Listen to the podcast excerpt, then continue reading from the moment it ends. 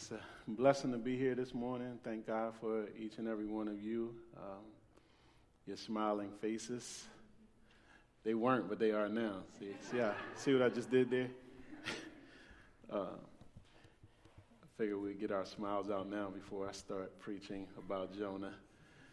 Uh, we are, we, we've been um, tracking through the book, and we're not going to go all the way through the book, but we are today going to uh, look at Jonah, uh, the end of the first chapter.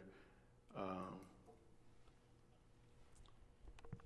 the end of the first chapter and the beginning uh, uh, to the middle, no, to the end of the second chapter.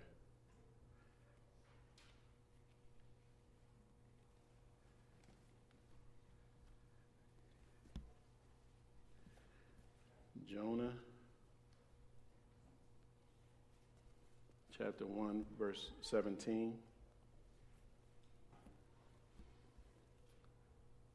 And it reads And the Lord appointed a great fish to swallow up Jonah, and Jonah was in the belly of the fish three days and three nights.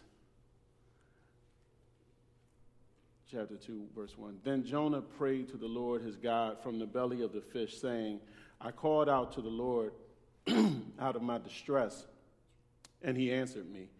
Out of the belly of Sheol I cried, and you heard my voice.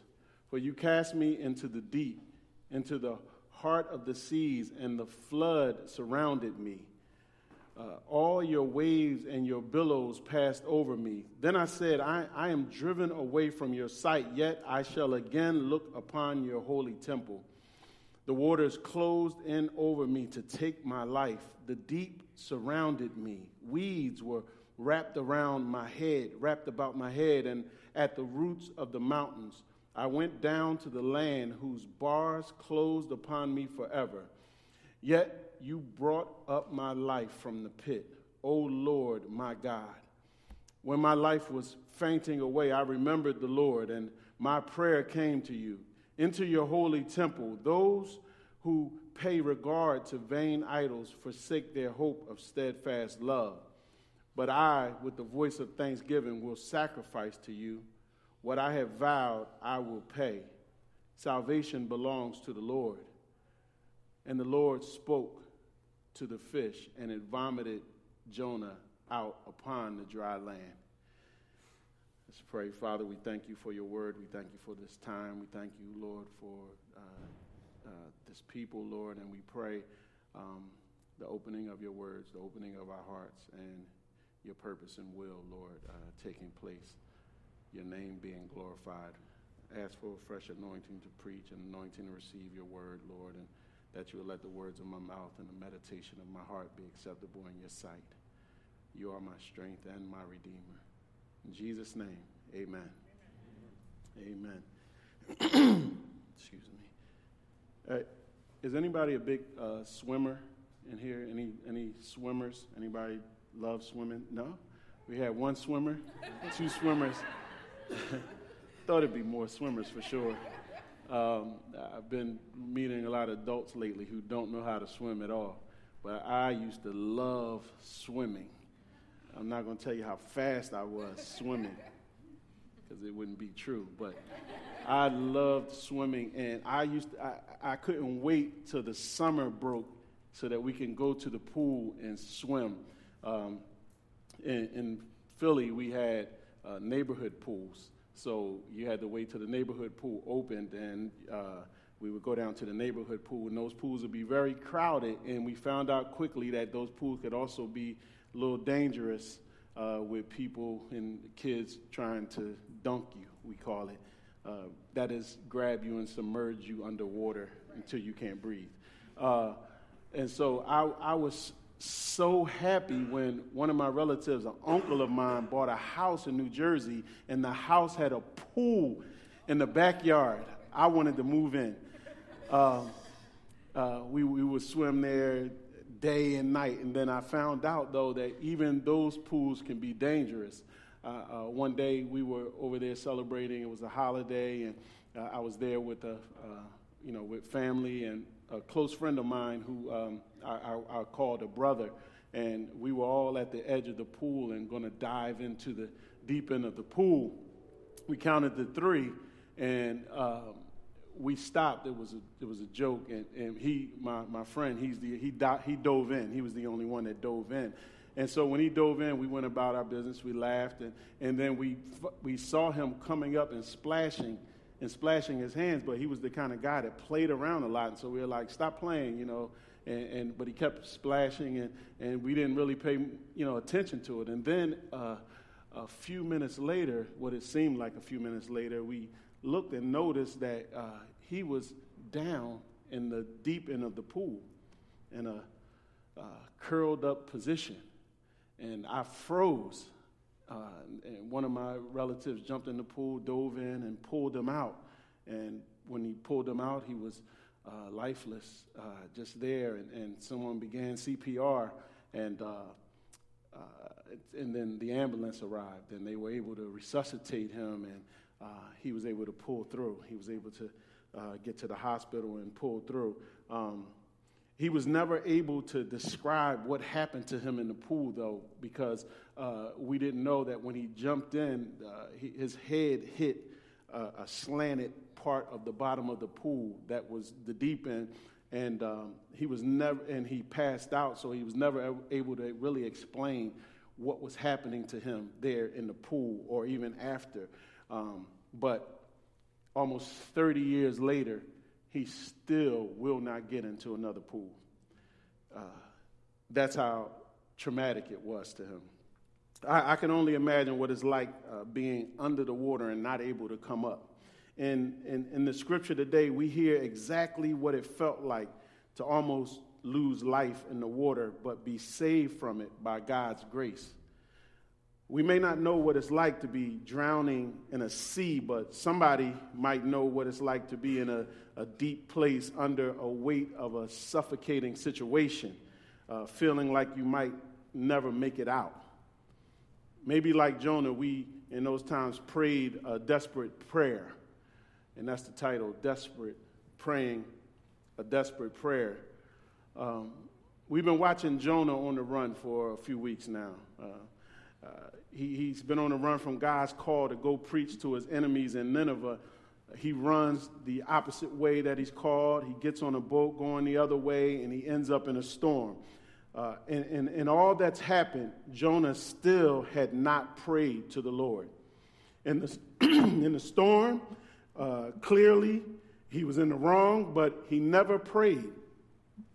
The, the so called heathens and, or pagans the, the unbelievers on the boat, they even learned how to call on the Lord during the storm. but not Jonah. He wouldn't talk to God not until he found himself tossed in the water. Thrown into the water, Jonah ends up in a desperate situation. It's not just uh, here a story about a problem. Jonah was going through a real life or death situation. They didn't throw him into the deep end of the public pool. Uh, they threw him into the sea, but even there, God can show grace. Verse 17 says, And the Lord appointed a great fish to swallow up Jonah. And Jonah was in the belly of the fish three days and three nights. This verse serves as a hinge from the first chapter into the next adding to the list of what God has done so far and revealing what he has in store for his runaway prophet, Jonah. Uh, he sent him to preach to the great city, Nineveh.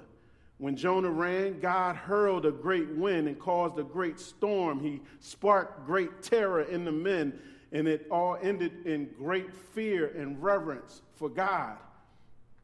Now, there's a great fish if, if I was a betting man, I say that there is great significance in this short prophetic book, something of high importance that God uh, wants us to take notice of for our lives. The, the fact that God appointed a great fish is, is at once and the same time a demonstration of his grace, his mercy, his sovereignty, and his power to deliver. Uh, only a sovereign God could appoint a sea creature of perfect size and at the perfect moment to take hold of Jonah. It's an act of mercy, grace, and deliverance that the fish swallowed him, held him for three days, saving his life and not ending his life.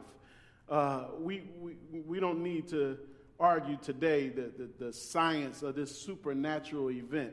Um, I know someone might be thinking about it, but we're not going to. Um, because we, we can agree, maybe, and recognize that the one who created the sun, the earth, the stars, uh, uh, uh it, it, uh, more than capable of demonstrating power in a smaller act, such as a fish picking up Jonah.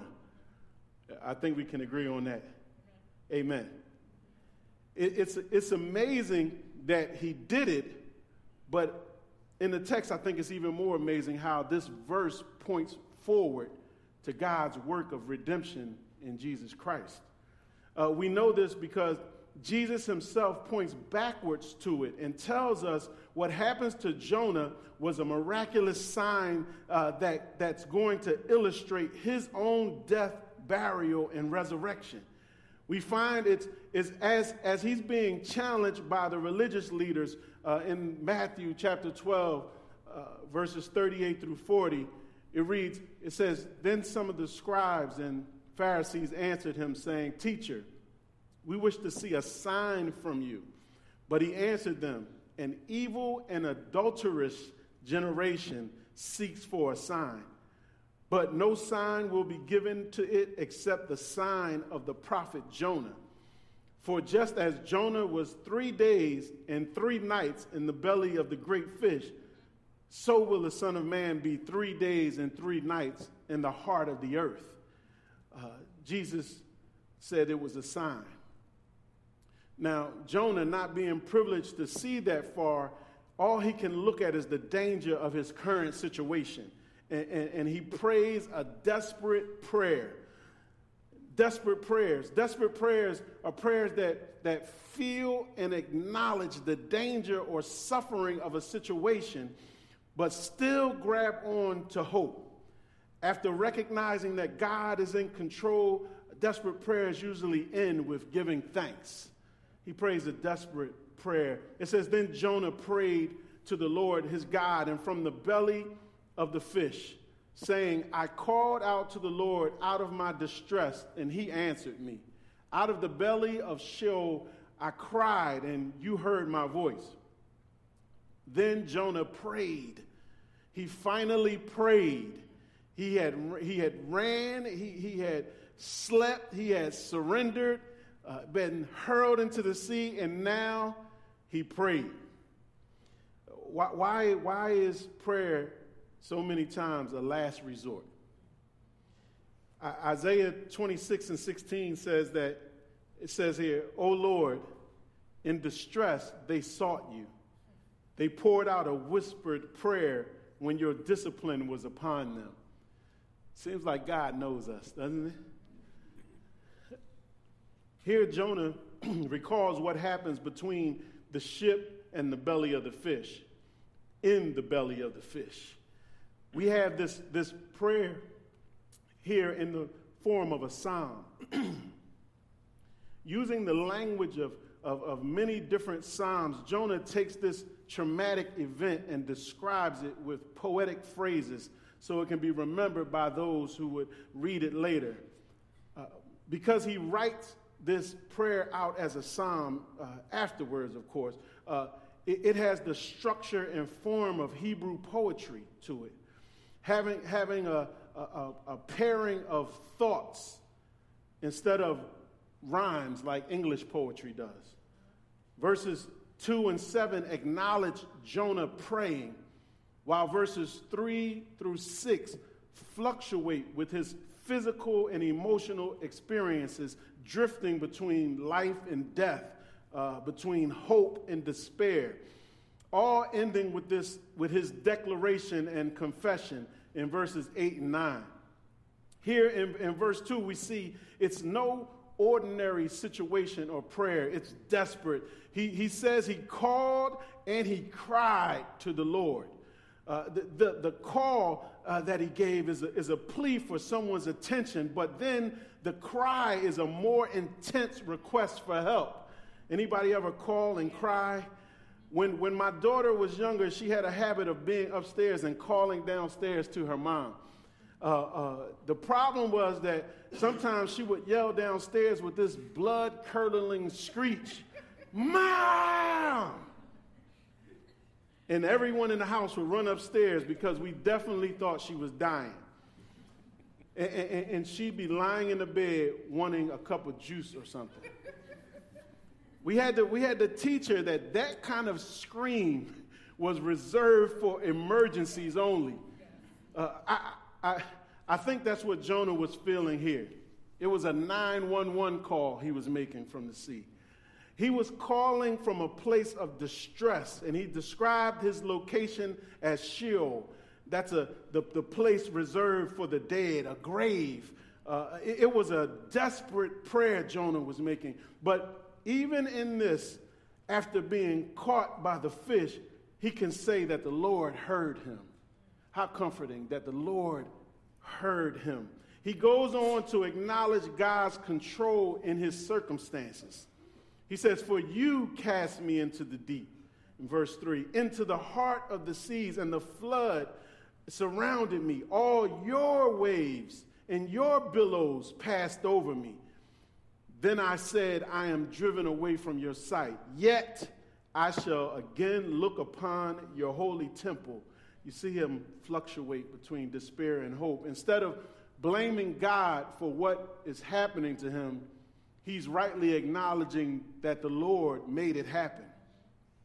Even though, even though the sailors lifted him and hurled him into the sea, he recognizes that God had directed and was in control of his situation.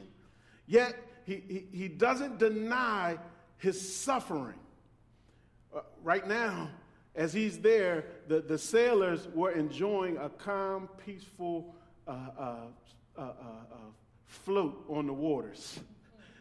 The sailors were, were, were cruising and he was sinking, experiencing what he said was the surging and crashing waves of God pulling him down and under.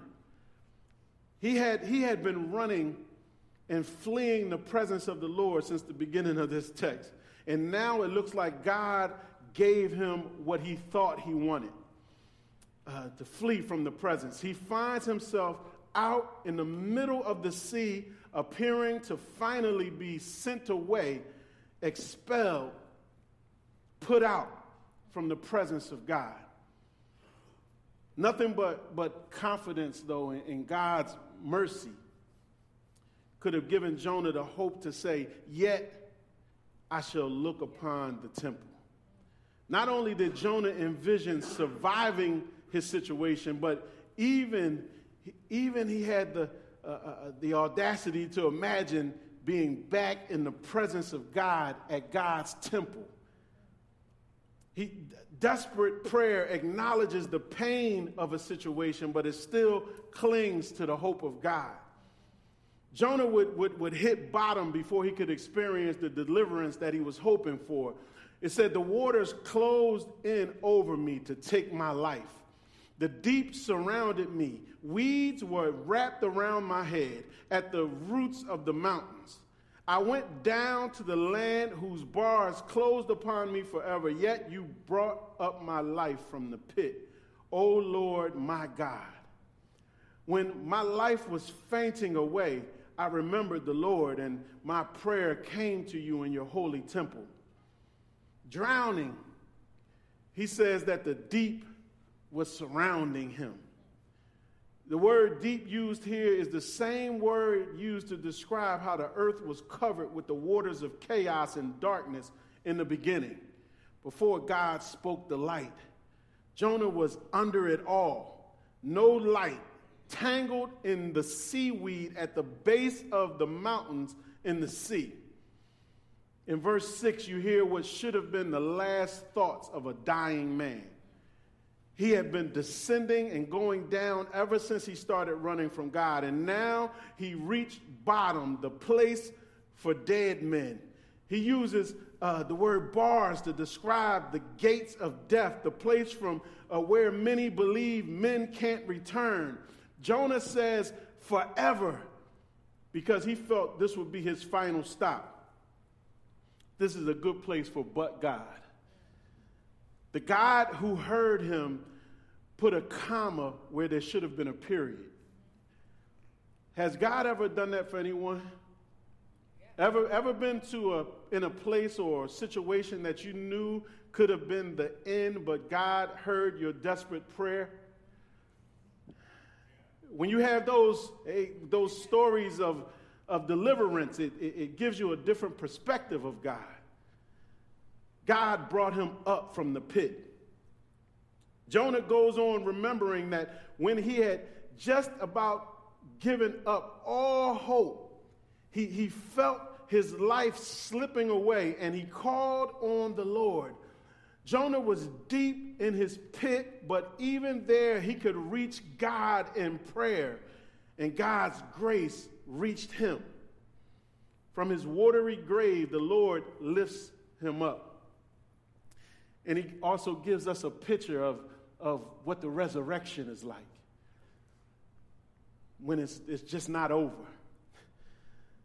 Jonah's desperate prayer became a testimony of God's deliverance and a psalm of thanksgiving when, when he realized what the Lord had done. Those who pay regard, verse 8, to vain idols forsake their hope of steadfast love. But I, with the voice of thanksgiving, will sacrifice to you what I have vowed I will pay. Salvation belongs to the Lord. In these last two verses, Jonah compares a life of worshiping false gods and idols to a life devoted to the Lord. He comes to the conclusion that wasted dedication to worthless things will force you to miss or turn away from God's faithful love. Uh, the love that, that gives hope and can be counted on not only in the desperate times, but at all times. His faithful steadfast love. It's ironic that Jonah winds up here in the same position as the sailors from chapter 1 who turned to the Lord with sacrifices and vows.